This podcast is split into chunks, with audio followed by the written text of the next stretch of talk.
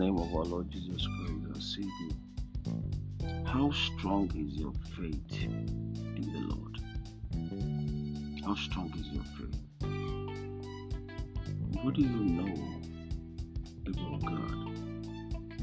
Do you believe that God is able to do what He says He will do? Or are you a seasonal worshiper? Now, all this question comes to my mind this early morning because in my daily study, in my morning study, I, I studied the book of Daniel. During my studying, I chapter three of that book of Daniel um, is worth reading, and it is a story. One of the, story that really got my attention there is the story of these three Hebrew that that refuse to serve other God other than the God. They were threatened just because they refused to bow down to an image. And they refused to because they remember what the book of Deuteronomy chapter 4 verse 28 says to them. And they said, There ye shall serve gods, the work of man's hands, wood and stone, which neither see nor hear nor eat nor smell. They said, We will not serve that because that will be a curse. They were threatened that if they comply, they will save their lives and keep their place. And so be in a capacity to do a great deal of service to the brethren in Babylon. And to do it long, for they were young men and rising men. But these three Hebrews refused to comply they refused to. There is in, in that in that threat they were threatened, but there is enough in that one word of God wherewith to answer and silence these and many more such like canaries. Thou shalt not bow thyself to any image nor worship them. They know that this word ring bell in their head. They know they must obey God rather than man. They must rather suffer than sin. And they must not evil, they must not do evil, that good may come. And therefore none of these things move them. They are resolved rather to die in their integrity than live in their iniquity while their brethren who yet remain in their own land were worshipping images by choice. They in Babylon will not be brought to it by constraint. but as if they were goodbye, Antipaterses were more zealous against idolatry in an idolatrous country.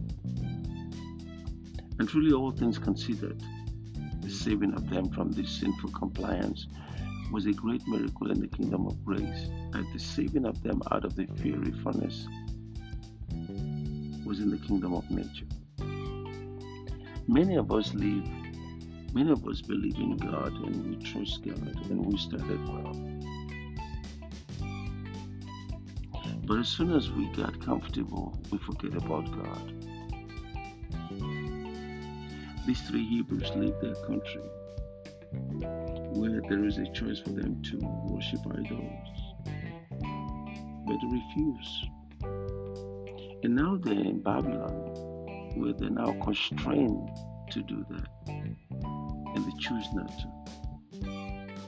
You know how many of us leave our country to come here, and we were believers in our country. And the moment we come here, we can't even go to church anymore. We change our attitude, we change ourselves we say to ourselves, what's the purpose of going when I can make money?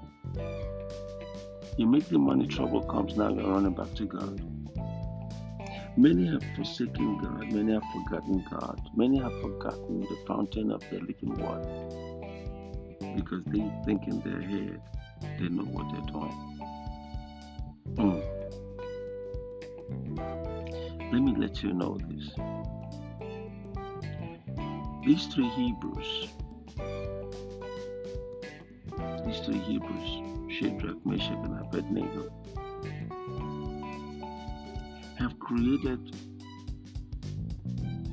have written, have written a message, and they have created an image in the mind of every believers that everything God starts, God finishes. That there is nothing that God starts that He can finish. Mm-hmm. Let's just imagine for a second that they were told, didn't have a choice. They were told, if you bow down to this image, we will not kill you, and you will live freely, and you will do other things. As a matter of fact, we will not bother you. But they said, no, we will not do that. Saw what will kill them right face to face. And they still remember that God is not a man that will lie. Whatever he says he will do, that he will do. They were tied and thrown in the furnace of fire. I mean, they said to the king, they said, We will not bow down to your image because we know our God will save us. And even if it doesn't save us, we'd rather die in our integrity. Oh, my goodness. How many people have that? How many people can do that? Your faith has to be radical to that point of saying to yourself, I fear no evil, for thy rod and thy staff compass. I'm not afraid of those who can kill the soul, who can kill the body but cannot kill the soul. I'd rather be afraid of the of him that will kill the body and take the soul. I'll be afraid of him that can do anything with anything, with nothing. These three Hebrews, Shadrach, Meshach, and Abednego, were tied and they were thrown into the furnace of fire. Three times harder than it used to be. And there in the center of that, God showed up. My goodness. Can I say this to you? God will never show up in an ordinary level of your trouble. God shows up when you when you find yourself in trouble that you're thinking, I am not going to flinch because I know He will save me. It is in this furnace of fire that the Lord God displayed His greatness and His power. You know, sometimes we pray and say, God, stop the problem before it comes.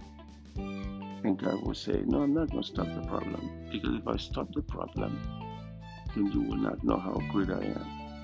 But I'll let the problem come but you will not be hurt by the problem.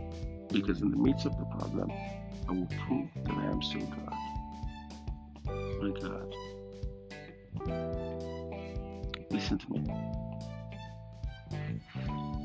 If your faith in your God is not strong enough to believe that God can do anything, anytime, anywhere, you need to reinstate your faith now.